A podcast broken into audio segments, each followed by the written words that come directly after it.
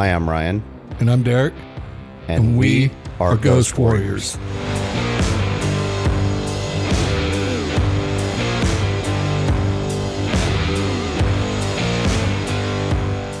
Well, we're back after a bit of a break, uh, but but there's some good news with that. We now have our own studio. That's right. We have our new studio in partnership with the Polk County Itemizer Observer here in Dallas, Oregon. Yeah, and we want to support local journalism as much as we can. Uh, you have a personal connection to the Polk IO, as it's called, A little bit. I am a reporter for them. So, yeah. A reporter. So, is uh, is you know kind of walk us through that. So, you know, a lot of journalists, you know, with the big papers, they have their own like section for which they write. Uh, what do you cover? So, I mostly cover human interest stories. Basically, um, I go around to all the different cities in Polk County, which is Dallas, Monmouth, Independence, and uh, Falls City. Here in Oregon, in the good old U.S. of A. and I go uh, basically see what people are doing. I go check on businesses, uh, do ribbon cuttings when a new business opens, and I just really like gathering their stories. That's why I, I like doing what I do. And I think that's why um, I'm into the paranormal because that those are stories on their own. Interesting. So, would you say that your passion for journalism really drives your passion for the paranormal, or would it be just the other way around, or vice versa? No, I, I think they're pretty much one and the same. It's it's just telling the stories of people that were here and people that are here currently. You know, nobody knows what the paranormal is or what ghosts are, quote unquote. But it's uh you know, it's it's still the stories of what was there prior to the people now. Well, and I think that everybody that uh, gets involved in the paranormal, uh, I, I'm I think I'm sure everybody, but at least most, are history buffs. Yeah, a little bit. And then I don't know if we covered this in one of our previous episodes, but we actually met at the Historical Society in Silverton. Silverton, Oregon. Yeah. Yeah.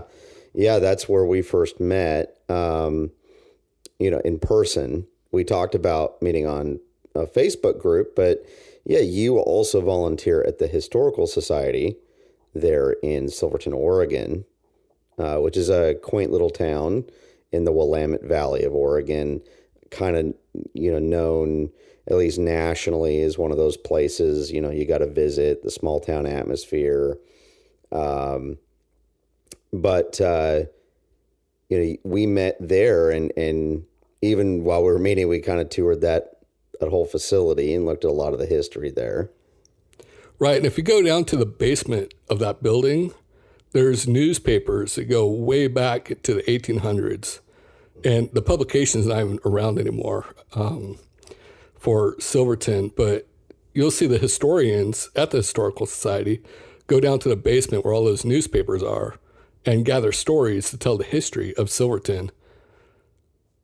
Yeah, well, and that's one of the big reasons why we want to support local journalism because a lot of these local periodicals, you know, newspapers, magazines have gone the way of the dodo, and you know it, the the entire you know uh, industry is is going downhill. You know because everything you know print media is basically dead, but uh, you know, there there is a rise in independent journalism, and so maybe that can can bring back some of that that local journalism, that that local interest, um, because people can get their news about their community through that. You know, you're not going to get you know news on your local community from the New York Times or the Wall Street Journal. Right. Uh, when I was uh, working at the Historical Society, there was a lady in there when I told her I, I picked up a newspaper job, and she said, "All I want to know is the people around our town, our small town." You know, um, and like you said, like like the USA Today and all, they're not going to pick up on small town journalism or small town what's going on in what Dallas or you know Silverton or all these other places, and that's why I really like doing what I what I do. Yeah, and it's really interesting because some of those local papers we will use that in our research uh, for the different investigations we take. And it's very helpful to do that. There was one thing um, that we forgot to put in on the last episode. And uh, I can't believe we forgot it. Yeah, it was kind of big. Yeah. Uh, so going back in time uh, to the previous episode, where we're at the the client's house there in Dallas, Oregon, and if you haven't listened to those episodes, episodes one and two, go ahead, hit the pause button, go back, listen to those. It'll catch you up to speed. But part uh, during part of the investigation, you know, I was in the living room. I think you were in the back bedroom, the back room where, yeah, uh, I believe the the kids' room, the son's room. Yeah. Okay. And the client was out there with me in the living room. Right. We were trying to figure out who might be there. And I remember asking, you know, about age, gender, trying to figure out who was there. Are you older? Are you a man or a woman? I just heard something. So um, that was a really weird moan. Yeah. I mean, at the time, uh, you know, you reacted to it. The I did, client yeah. reacted to it. I had my headphones on. So it was what we call a disembodied voice because you could hear it without being aided by electronic devices. Even though it's still caught on your electronic device, Correct. we I was still able to hear it without headphones, essentially. Yeah, I, we heard you saying, "What was there?"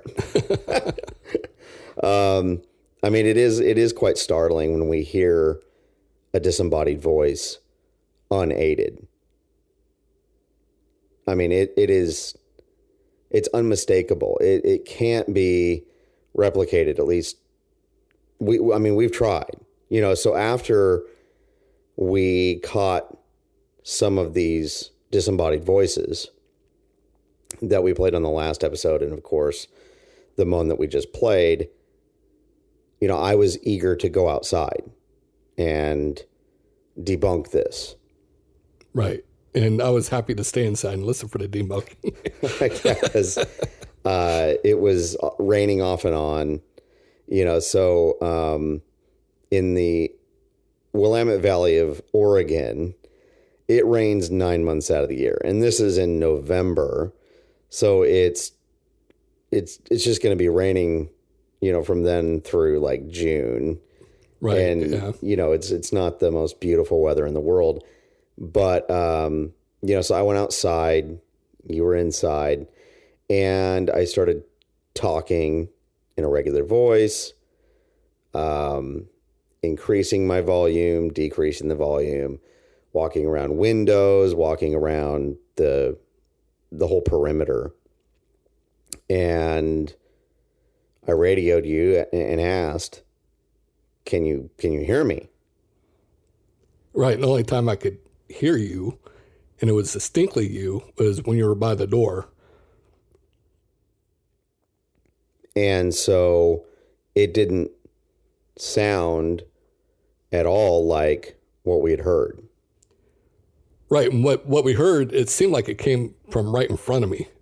Mm. You know, like Yeah. because I was facing the the hallway, and it seemed like it was right there in the hallway. Really? So it was. It must. So you're you're saying it's coming from the hallway. So it was in between the two of us. Right. So it wasn't coming from the direction of the door or the walls. It was coming from the hallway. Yeah, and that's that's towards the interior of the house, not the exterior. Mm-hmm. And you know, we listened back on our recorder. You know, while I was outside doing my yodeling or whatever, and um, Can you give me an example? no, no, I can't. But, uh, but you know, um, I, it did not sound. I mean, you could tell it was me. You Right. could tell. I mean, you can tell it's a person, and you can tell that they're outside. Like Yes. it's just it's distinct. The disembodied voices, absolutely not. I mean, it is totally different. And, and unless someone's experienced that themselves, it's really hard to explain.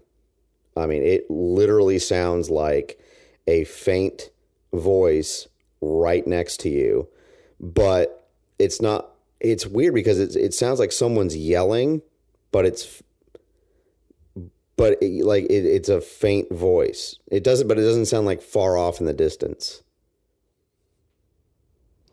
I wonder if people hear that and not realize they're hearing it. You Oh, know? yeah. You know, if they're they're not listening for it, you know, listening for EVPs or disembodied voices, if they would pay attention, if they would pick up on it sometimes. Yeah, you, you know that's an interesting question because I wonder if what we call the paranormal, you know, this phenomena, is actually happening quite often, but we don't really recognize it. Right. and the only time it's recognized is when it disrupts someone's life. So that you know that's interesting. That's that's another question for us to seek to answer. You know, as we do this work, um, you know, let let's add more questions to the list. You know, why not? Yeah, we don't Why have, not? we don't have we don't have enough. It's not like we have any, right? Yeah, and that are that are difficult to even answer anyway. But um, the the moan certainly, you know, it's uh, I could see how people would think that that's creepy. I mean, I it it does sound like something you'd hear on some you know scary movie. That would be pretty creepy, I guess, if uh, you're not used to it. But you know, doing it after a while, you you kind of you kind of get a feel for uh, these voices, and they're not as scary. But you have to remember something about ghosts and the paranormal. It's not like the the scary, creepy movies where they're gonna jump out behind the couch and get you. Ghosts, in my experience anyway, I've never been attacked by a ghost that I'm aware of. Right. Well, and and so yeah, I can certainly see how someone would be creeped out by it. You know, our reaction when we listened back to it because as soon as I heard that, you know, I was like, okay, like let's let, let's listen back and see if we actually caught it, which we did, but we started laughing because it kind of sounds like someone who like had some food poisoning or something, like some sort of digest digestive problem. Uh, it's just that. like, so, um, you know, like w- w- where I think most people would be kind of creeped out. You know, we're we're laughing about it. You know, we're it's like either we're the ones with a problem, or everyone else is, I guess. Because like we're not bothered by this at all. Like we tell each and every client because they're always wanting to know, like, why aren't you guys scared? Like, why don't you freak out? oh, that would creep me out. And you know, they they don't believe us that we it doesn't bother us at all. And I think part of the, the the reason that is is because you have to realize that, well, the, as the theory goes, these these were once people too, you know, and really, yeah, more to fear of the living than you do of the dead. Yeah, that's what we always tell our clients. You know, uh, ain't nobody ever died from a ghost, but Except for in the movies. Yeah, except for the movies, right? But those are movies, and and uh, you know, it's the living you have to watch out for. not the dead. The dead can't hurt you, regardless of what some weirdo on TV says, you know, because guess what, folks? TV isn't real. Uh, it's not. Yeah, yeah, uh, yeah. It is. It is still mind blowing to me how many people are easily tricked. You know, they watch these shows and they think it's real. Guess what? Reality TV is scripted. You know, it's it's not real. It's entertainment. So, you know, some of these some of these people on these shows, you know, they'll be like, "Oh, well, you got to watch out. You know, this seven-headed demon's ready to, you know, kill you and your family." Always going back to the seven headed demon. No, I usually say twelve-headed demon. Uh, this time it's a little bit nicer. It's a seven-headed demon, right? But Lost a few heads on the way. I already lopped off some heads. um, but seriously, like, um, you know that that doesn't make sense. Like, you know, if someone were to come in and tell me that that oh, there's you know a big demon in your basement ready to kill you and your family, I'd be like, first of all, like, get out of my house. To the person telling me that. Second of all, I'd be like, well, prove it. Prove it. But you just kicked me out of your house. I mean, it's ridiculous. Like, Yeah. how are you going to prove something like that? You know, give me a break. It's nonsense. Um, so, no, nobody has ever died from any of this. No one's been seriously injured or harmed in any way. well, not from the paranormal. Somebody might have like No. stepped on a crack and twisted Right. their ankle or something. Right. Like, that's that's more common that people like doing any kind of paranormal investigating. You know, they're in like some abandoned building, probably where they shouldn't have been in the first place because they didn't get Trespassing permission. and all that good yeah. stuff. and then they fall through like a floor or something, which just sets up a lawsuit. Which you know, I mean, uh, maybe that's what their intention was, but um, you know, it's like uh, the the most I've ever heard was, "Oh, I got scratched," which I think probably ninety plus percent of the time is just they don't remember scratching themselves, right? And so, um, you know, on the off chance that that is paranormal, oh my gosh, you got scratched. Oh, like I've never been scratched before in my life. Oh my god, are you going to live? Well, You know, a, a lot of people who claim that they've been scratched, like the clients, you know, the client's eyes, it's uh while they were sleeping. I got scratched while I was sleeping. You know, who knows what you're doing while you're sleeping? You could be itching your forehead, and now all of a sudden you wake up with a big scratch. right? Well, and know? and every client we had that said they were scratched also had something else in their beds with them. Yeah, like a dog or a cat. dog or a cat. Yeah, they had pets in bed with them. and I'm like, are you serious right now? I mean, we're, we're very professional, very kind, nice with people who call us in. You know, we're not going to make fun of them or or um, you know belittle them in any way. In my head, I'm thinking, come on, like let's let's put some logic and reasoning in, in, into place here. You know, what's more likely that your pet, you know, moving around might have scratched you with their claws, or there's some, you know, ghost or demon in bed with you. Right. You know, what is more likely? Let's let's just kind of be logical about this. Well, another thing that a lot of the clients will also say is, "Oh, my pet doesn't move around while I'm sleeping." It's like you Right. don't know that. Well, yeah, and we've had we've had clients saying because they they're concerned about their kids, mm-hmm. which we take very seriously, and they'll be like, "Oh, they just they have you know something's attacking them in the middle of the night." And what do we see on camera in their room while they're asleep? right. Another a pet. Or they're moving around Yep, all the time because the parents give them a tablet to watch right before they go to sleep, Mm-hmm. or they have a TV on in their room, which disrupts your REM cycle. So, you know, when we talk, when we do talk with our clients about this who have young kids or are claiming that their young kids are being attacked, we've noticed this every single time. Every single time. They'll put their, their kids to bed and the TV will be on. Yeah. Or they'll Don't do that. They'll have an iPad or you know a tablet of some sort. Right. That that what is it? Blue light. You know, it disrupts your brain waves. Yeah. It makes it harder to get to REM sleep. So, parents, I know it's really easy. I'm we're both parents. I know it's very easy to just give a screen to the kid, right? But that's going to really give them bad sleep habits. And they will have nightmares and night terrors because of the way the brain is responding and, and reacting to that stimuli, even though they're not watching TV, like they're going to sleep, that's still on and that's still disrupting their sleep cycle. So the you know the brain doesn't go to sleep when we go to sleep. It still works. so, you know, it's like we always t- talk to our clients about that. So we we we've said, hey, like 30 minutes before bed, no screen time. Like try that and see if it makes a difference. And we had client, uh, at least one client, who who did kind of back off on the screen time. And amazingly enough, no more ghost attacking child at night. It also helps if you monitor what they're watching too. Yes.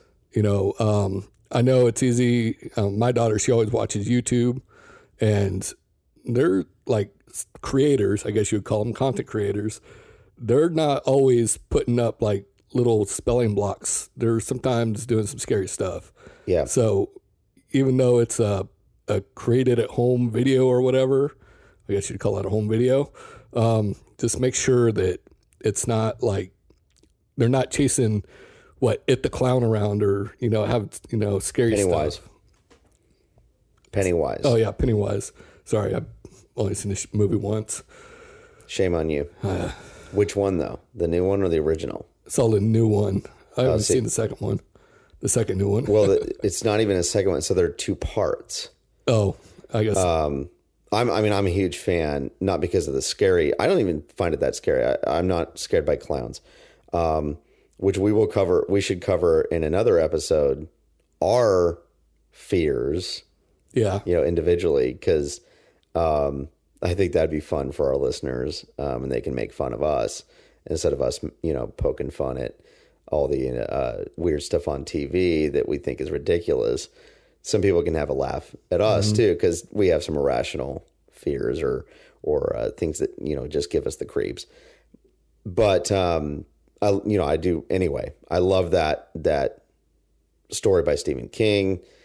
Very interesting, very spiritual. Like Stephen King actually has really deep spirituality and even theology. Of course, coming from my background, having a master's in theology, you know, I love to nerd out on stuff like that, and and, and I always find Stephen King very interesting in how he presents these things. And so, you know, basically, Pennywise represents fear, and uh, you know, so it's it's just a really cool story. But Tim Curry did the original Pennywise, Okay. and that one's really good too.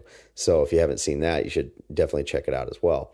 But um, yeah, there are things that will disrupt the REM cycle if a child, especially a child who's because they're growing, And developing their brains right, right. Um, if that's disrupted, the brain's not getting what it needs, and it can produce night terrors, which is quite common if that cycle's disrupted. That's why, you know, really children need those eight plus hours of uninterrupted sleep. Uninterrupted.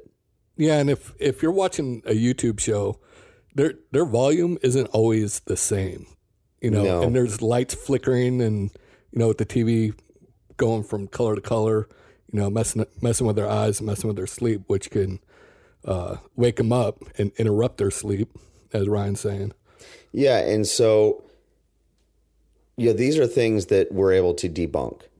And we want to debunk things so that you know, hopefully we can tell a family, "Hey, d- there's no need to worry. There's nothing here." You know, give them some peace of mind. And going back to journalism, you know, I mentioned that we will use these some of these old newspapers for our research. And we did that on our next investigation, which was in Lafayette, Oregon. when I use my witchcraft.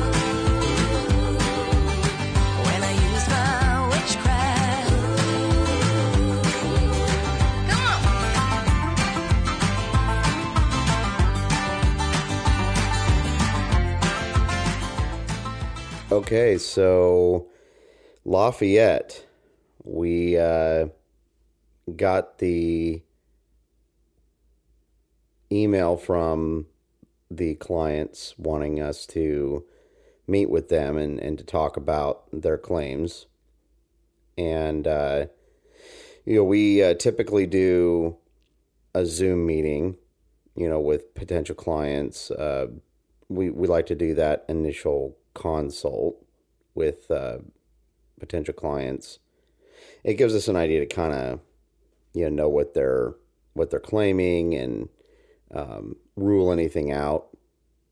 You know, oftentimes we're able to debunk some things um, just with the initial consult. So some of the claims with the initial con- uh, consult was seeing orbs in the kid's room with the, the baby monitor. Um, most of the time, we can we could debunk that right on the spot because orbs are normally about 90% of the time. Ryan says 100, but I would say 90. It's either dust or bugs reflecting, you know, the IR light from whatever the baby monitor or light source uh, with night vision equipment, reflecting that light back into the camera, creating the orb effect. So that was one claim that we had. Yeah, I mean, I always say, you know, 99.9% of the time it's dust and bugs, and the other, you know, 0.1% is just a light anomaly that uh, certainly does not mean paranormal. And when we brought this up, saying it was dust or bugs, uh, I remember the client would, would tell us his house is spotless. Yeah. His wife was always cleaning, and his house was spotless, so it couldn't be dust or bugs. Yeah. um, you know, unless you're in a laboratory where everyone's wearing clean suits, uh, you know, those those uh, white suits that like cover up someone's entire body and head, uh, you're gonna have dust. And No way around just- it. Yeah, there's no way around it. So, um, you know, we did the initial consult. We really wanted to to get out there and help them because their claim was that their you know toddler was being attacked while Wake asleep in his bed Right, waking up with scratches and right that, that sort of thing.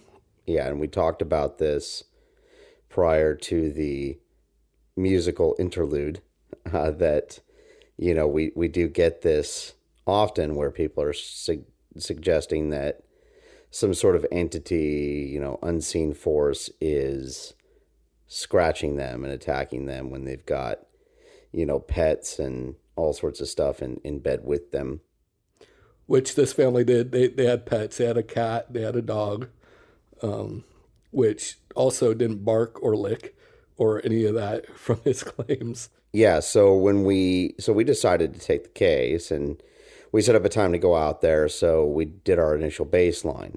So we get to the location and the first thing was uh, being told oh just park anywhere and then we see a sign on the road that says no parking at any time you know he get towed. And you know that made us a little uneasy. Uh, I'm always uneasy when it comes to parking anyway because I used to drive a tow truck and they are ruthless. They'll take your car in a second if they see it misparked. you were that guy That was that guy. Yeah. And I was that guy for about six months and I felt bad and just stopped doing it. Yeah, so we get there, and the first thing we notice is that not only do they have some pets, they've got like a pet store kind of thing. Like they've Fish got tank and fish tank, they've got a dog, they've got a cat, they've got guinea pigs, they've got lizards and snakes, and I mean, I, did they have gerbils and so? I'm they had, or maybe they had hamsters too, something like that. You know, they had rodents um, of some kind, and you know, we're initially thinking, uh oh, this is going to be a pain yeah, contaminated. contamination everywhere. You know, how can we be sure that whatever stands out as an anomaly isn't a pet? And so we sat down in their living room with them and you know they went back through the claims, and we learned something new uh, when we're you know sitting down with them. So this is something that happens, I think, every time where in our initial consult over Zoom, we only get a portion of what they've experienced. And and then we'll get more once we're there. And you know, even when we have already done the investigation, we come back to do the debrief with them to show them what we have or don't have. Um, we get even more. You know, so people often will hold back, not necessarily for like nefarious purposes. I think it's either they forget or they don't want us to think that they're crazy. Right. And well, this in this case, um, we got a little insight of their of yeah their personality uh, when we got there. Right. And it was It was chaotic. It was We'll- chaotic. We'll say well, it was chaotic there. I think the kids were like trying to play with our cameras and you know like checking out the elect- uh, electronic equipment, all this kind of stuff, which is just you know really kind of a a, a pain. You know, we don't want to like yell at the kids or anything, but we're also trying to you know hint to the parents like, hey, uh, I don't know, maybe have some a little bit of control here. You, you have to kind of look at it from not just our perspective, but any you know uh, paranormal investigators' perspective. They pay a lot of money for this equipment. Right. So when it comes to you know kids uh, messing with their stuff, we don't mind like handing them something that won't break necessarily. But when they're just reaching into our bag and you know grabbing a camera or a microphone or whatever and just running around the house with it, yeah, it's it, it it's kind of I would say it gets on my nerves a little bit. Yeah, yeah, and so we sat down in the living room with them. They're going back over the claims, and they bring up something that they didn't talk about in the consult, which was a toy going off on its own. So, so what the client said, the female client, it was a little toy airplane that would make uh, like a siren sound or a flying sound. They didn't have the actual toy with them, so they brought out a little fire truck and pushed pushed the button to give an example of what was going on, and it was going off, and that's when we got our first taste of the chaos. Yeah. Well, um, you know, you kind of expect that when you hand a toy to the kid, a kid, you know, they're they're gonna play with it, right? I mean, Yeah, this is kind of the way it goes. Um, you hand a toy to me, I'm probably gonna play with it for a while, I'll probably sit there and push the buttons too. right? Um, but the claim was that the toy was going off in the middle of the night. Right. yeah i mean I, I i really don't i don't know what to do with that you know it's really hard to say that that's paranormal to me unless we can like ask something repeatedly to you know make a toy go off or move you know and, and you know we we've we've been able to get like consistent not like oh it happened once. Oh it must be a ghost. I mean like several times on command you know and something is interacting intelligently i don't i don't want to chalk that up to paranormal And in the paranormal world, we call that a, a trigger object, like a toy or a ball, and see if uh, something will interact with it. Uh, but yeah, like I said, this wasn't the case.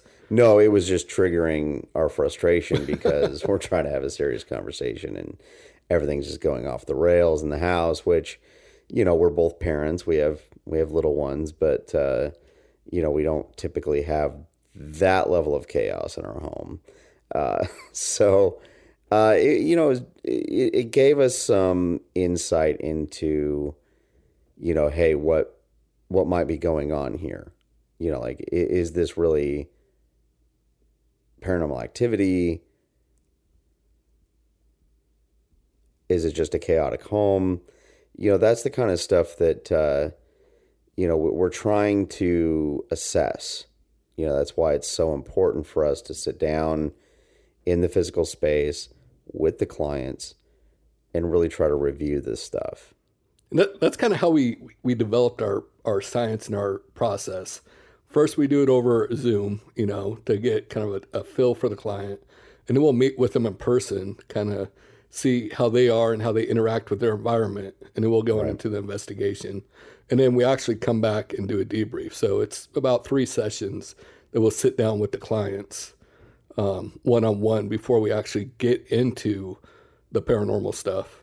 So they're telling us about the toy and then they go over some of the other claims, specifically talking about this video from the son's room that is the alleged orb. Which they were able to pull up on their TV through Bluetooth or whatever, and they showed us the orb. And Ryan and I, we, we already knew what it was. Yeah, so it was, you know, right above the bed, there's this, you know, quote unquote orb that like comes down towards the kid's pillow. And the kid, you know, like moves and stuff, right? And then it like moves off. Right, actually came toward the camera. Mm-hmm. and you know we zoomed in on that where you i I think you had said either at the time or later that oh it's a bug you know you could see like the wings and stuff kind of Well, you could also tell how they move too, like bugs Right. in in the camera. You can see how they move. They're not. They don't just flow straight. They kind of do zigzags and all that kind of weird stuff. right there's not like a specific flight pattern you know it's kind of erratic it was clearly not you know uh, a ghost that you know like you see on a movie or something right like this isn't some like see-through person that's like walking up to the bed and like poking the kid in the face or something um you know and i'm never impressed by orbs like i, I see this all the time um, on paranormal groups, you know, like social media groups and things like that, people are posting, oh my gosh, look at this amazing evidence I caught. And it's like a piece of dust. And people are like, oh my gosh, it's amazing. Oh, this is so cool. Like, that's groundbreaking. And I'm like, first of all, even if that was paranormal, that's what's supposed to make me like jump up and down and shout, like, wow, Eureka, we caught it. Right? Like a little ball of light. No. I want to see like a full bodied apparition that is unmistakable that walks up and is like, hey, what's up? My name's Bob, right? Like, so, I mean, like, give me something. This is ridiculous. You know, I'm always itching for that. Like, give me something real.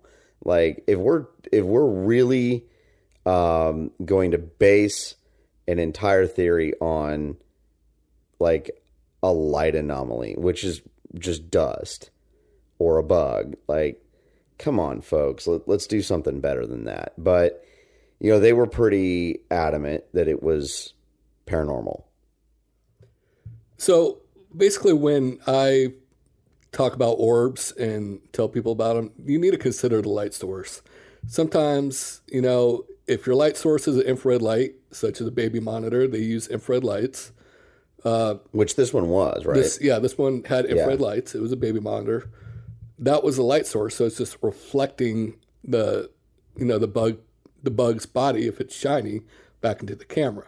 But if it's a, um, if you're taking still photos with a camera, did you use a flash? If you have a flash on, is there an orb in there? Your flash is reflecting off of whatever that dust or bug is right back into the lens, and that's how you get your orbs. Yeah, and even it depends on what kind of camera you're using.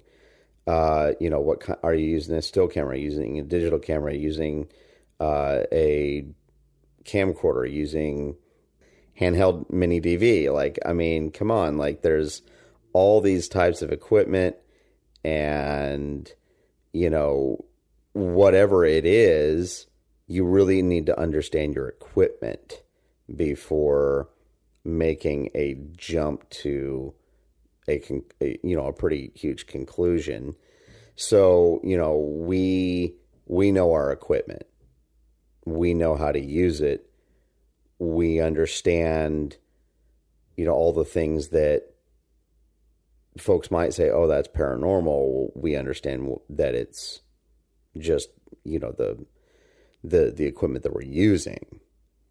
But uh, they were i would say they kind of argued a bit about it mostly the the husband um you know like and we'll talk about this more in the next episode when we talk about the full investigation but you know when they were there with us during our full investigation i mean he was trying to monitor the cameras with us and like i mean it was like every few minutes i mean it was probably more than that Oh, yeah. like oh there's a ghost there's a ghost there's an orb there's an orb like you know it's like no You that's point dust. to the TV. See what see, see what I what that is over there?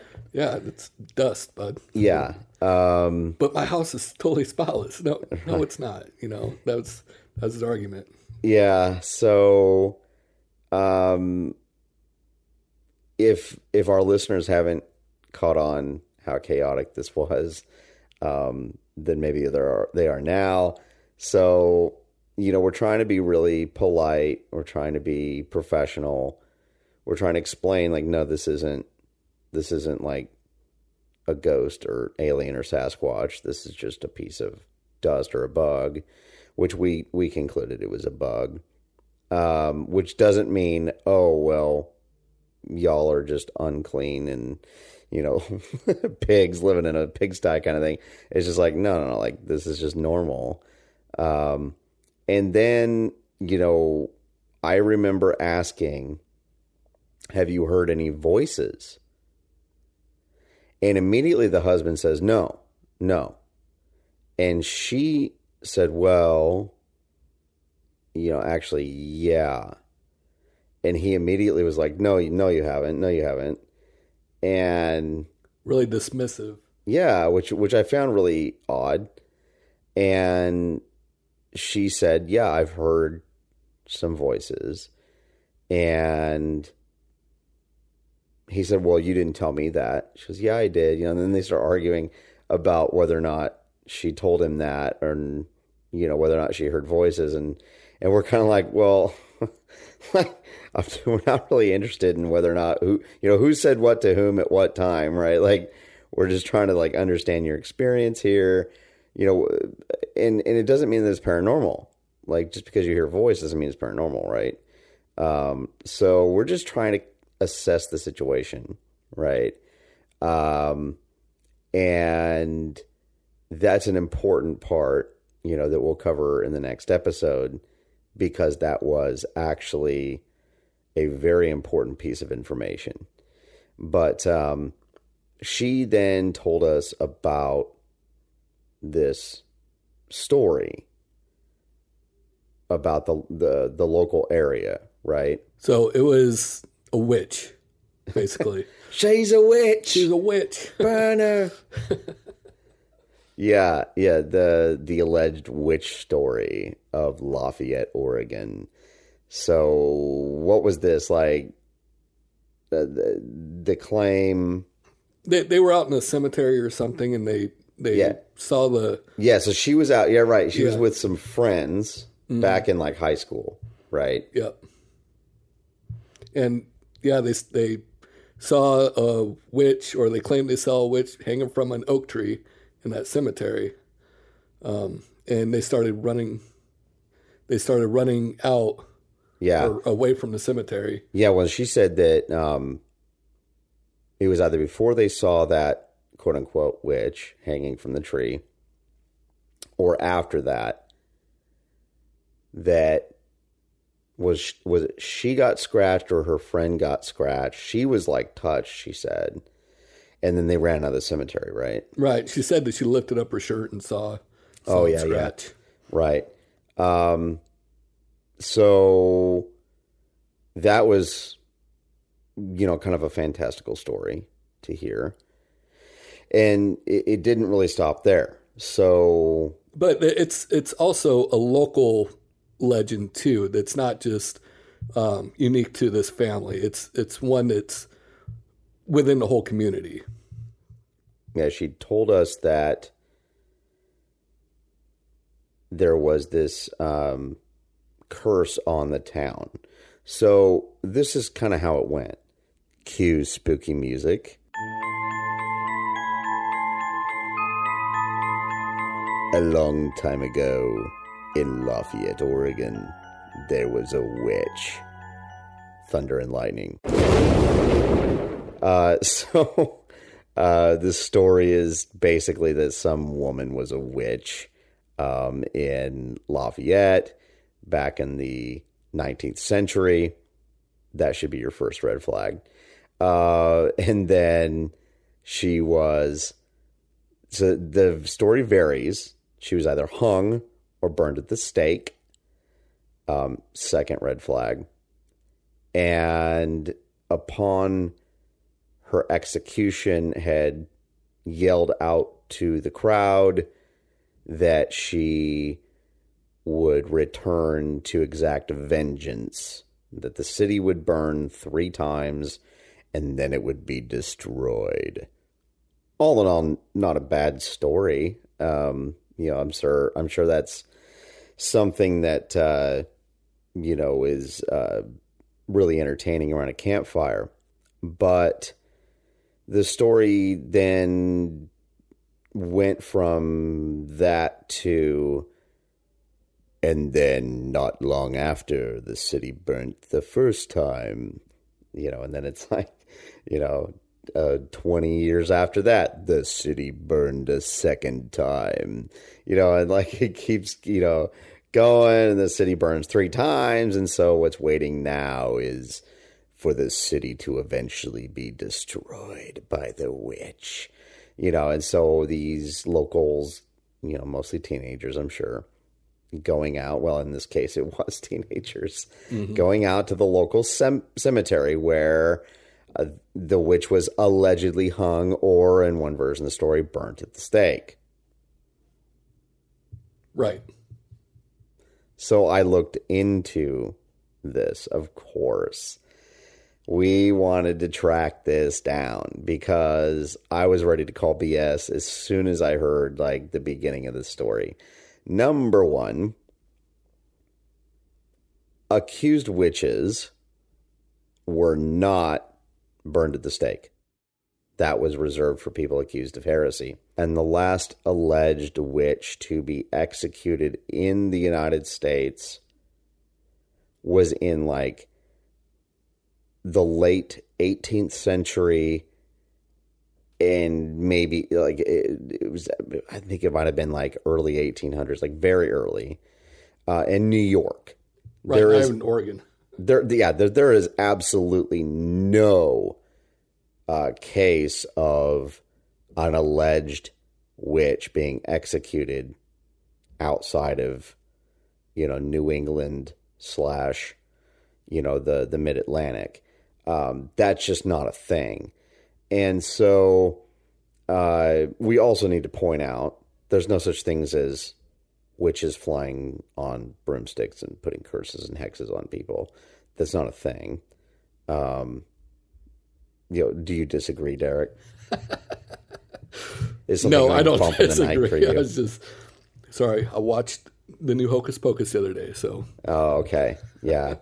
um, you know, so because, and I think it's absolutely important to point that out because the the people who were accused of witchcraft, you know, were were what we would call basically today um, naturopaths, like people who used natural remedies to cure ailments and disease. Uh, they were also women who kind of just refused to go along with you know their their um, status in society at that time, which was to be subject to men, and so standing up and, and being independent, having a voice, and I guess a, uh, you know apparently uh, you know a few times rubbing some plant oil on themselves, you know, like, oh, you must have demons. You're worshiping the devil. You know, Goody Proctor, I saw her consorting with the devil. So let's hang her. Sounds like that, that's good. yeah. That's that's a natural assumption, right? We should just hang everyone who uses essential oils. So, um, bad news, listeners, if you use any kind of natural remedy, you're going to have to be hanged now, okay? Because you've been consorting with the devil. That's the rules. Sorry, we didn't Yeah, make them up. them's the rules, okay? And so, you know, this and and we we try to debunk these things not just because you know it's it's nonsense, but because we don't want to see our culture go back to anything like that. We don't want to perpetuate this kind of toxic uh, way of of thinking and acting in society. So we looked into it um, and this is where the the newspapers you know the local journalism paid off there you go. That's why I do it. there you go so whenever there is a witch who gets hung derek's going to be there to write the story on it Yep, and I'm going to take pictures too. And so uh, we found the article and the true story is way more intriguing mysterious and you know could honestly be a podcast episode in and of itself than the fake story the urban myth I think that's how most urban myths start, though, or get started. Is it it comes from a true story, and it Oh, yeah. gets you know put Yep. out, or uh, it gets it gets way out of whack. Yeah, and and so it gets distorted and people take it over and and kind of it just it goes off from there, but in this case what had happened was there was a young man who had murdered another man. Okay? This man who was murdered just happened to be the assailants the perpetrator's mother's husband. So it wasn't his father. He was an adult at this time. So it wasn't like, I mean, you could say it was his stepdad, but it was his, his mother's husband. Okay. She had been widowed and she remarries. Her son is an adult at the time. And so it was a pretty quick process, you know, from arresting this man, taking him to trial, having a sentence of death, and him hanging on the gallows. And the account of this woman screaming out a curse on the town is not in keeping with the actual account. So in the article, it stated very clearly that the entire uh, group that was watching him hang was silent because it took him, I think, it, what was it, 12 minutes to die? Right. So his neck didn't break. yeah, his neck didn't break. Um, and so everyone was just aghast and nobody said anything. And so that, that was in the article that everything was just eerily silent as they watched this man die. And what, and, and this is what's really intriguing about this story. You don't have to make up some witch story to make this one like into a true crime, true crime podcast episode because after he was executed, some people started talking because, you know, they found it interesting that she was the sole inheritor of her husband's estate. Now, he wasn't like incredibly wealthy, but he was a successful shopkeeper in town. right. And so there were murmurings. She ends up disappearing. She takes off. And they were able to trace her. So there was another story done, this one more recently, from another local journalist who actually was able to, to find out what, where she'd gone. So she had actually fled the town and gone down to like southern Oregon. where she lived out the rest of her days, um, witch free apparently. Uh, so um, Not I think around on a broom or you know making witches brew or all that good stuff. yeah. So, um, what the theory was that developed was that um, the mother had manipulated her son into killing her husband, uh, and they stood to inherit, you know, a lot of money between them, but her son really wasn't that bright. Uh, and it's also not as easy as people think to cover up a crime.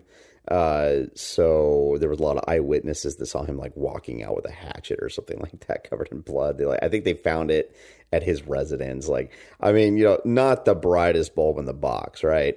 Um, but uh, there, th- that was the the murmurings, and you know, I mean, whether or not she was involved is you know for debate.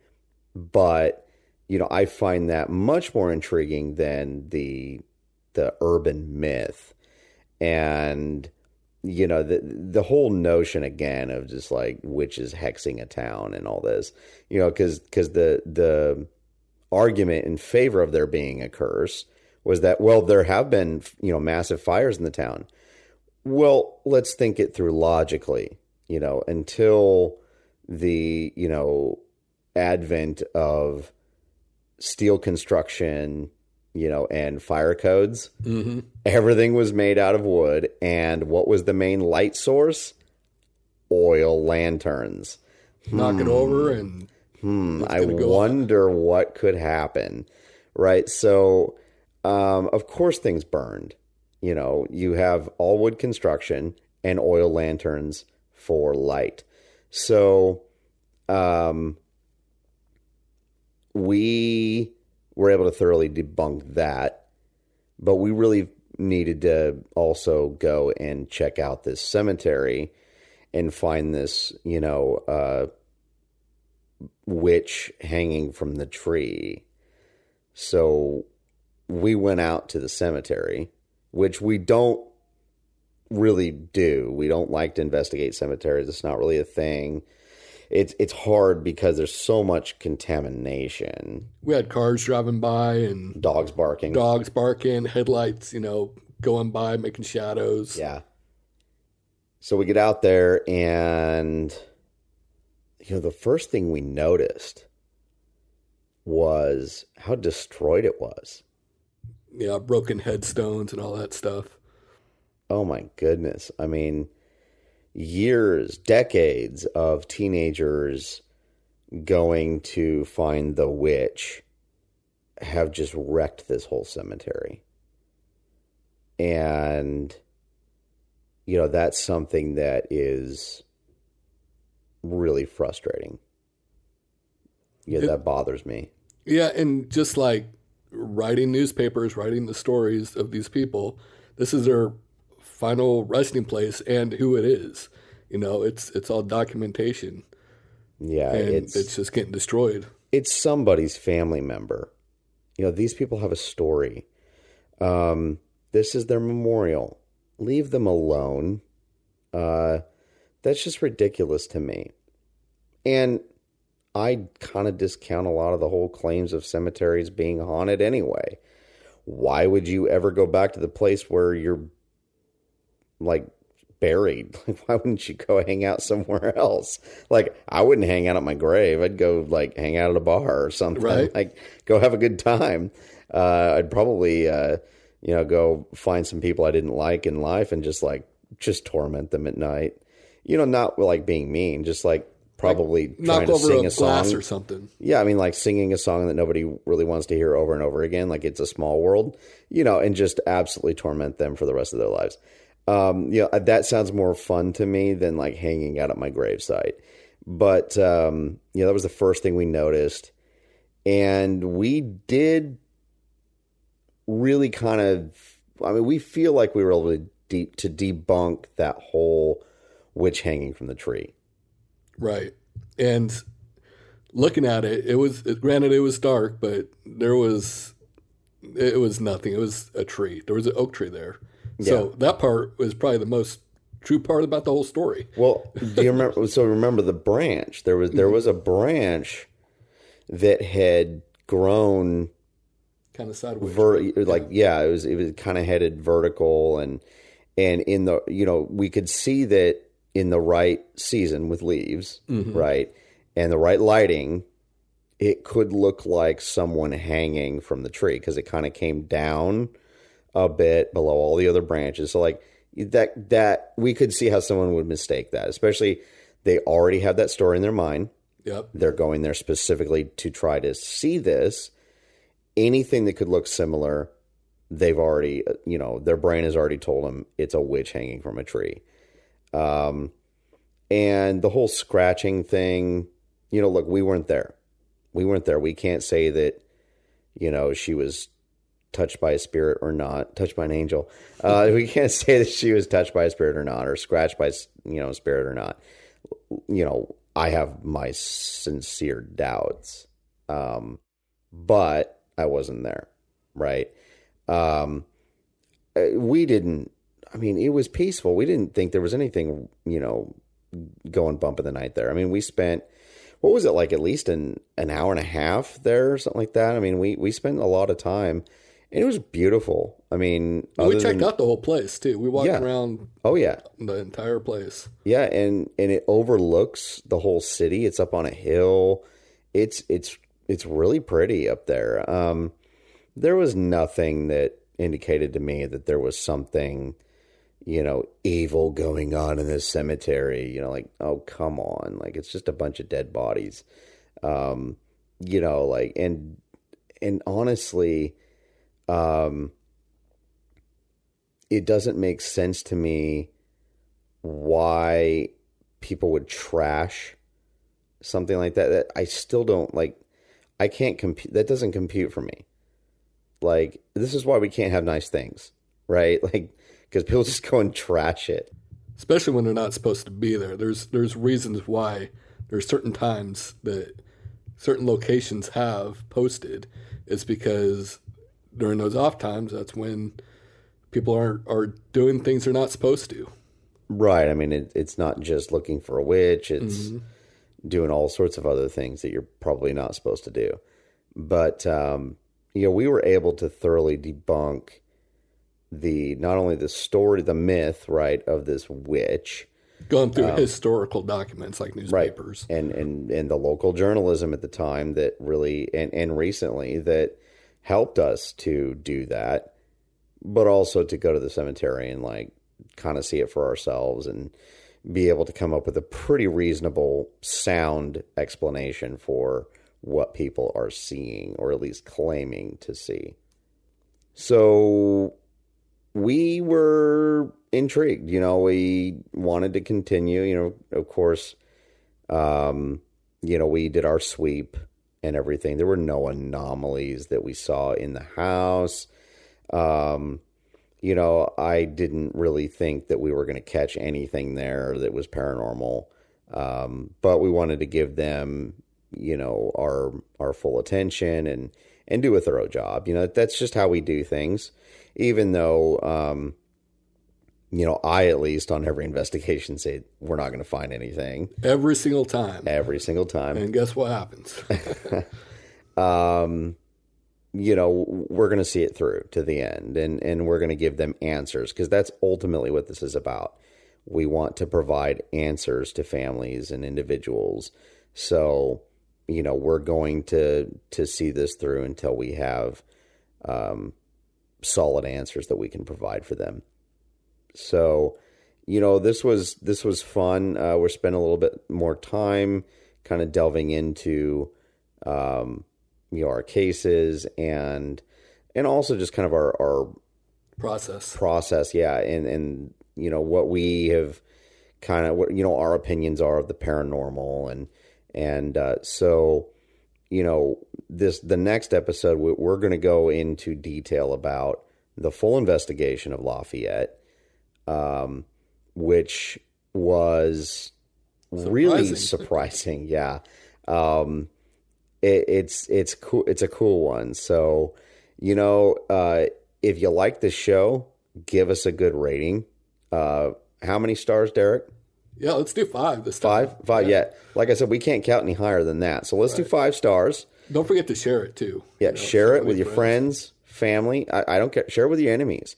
The more people that listen, you know, the better, right? Um, but if you don't like the show, we hate you. You're dead to us. Um, you know, Still give it five stars. Still give it five stars anyway. Um, but, uh, you know, as always, you know, we appreciate you listening. As always, you can reach out to us on Facebook, facebook.com slash Ghost Warriors Paranormal, all one word, Ghost Warriors Paranormal, or on our website at www.ghostwarriors.org. Until next time, I'm Ryan, and I'm Derek. and we're helping you demystify the paranormal.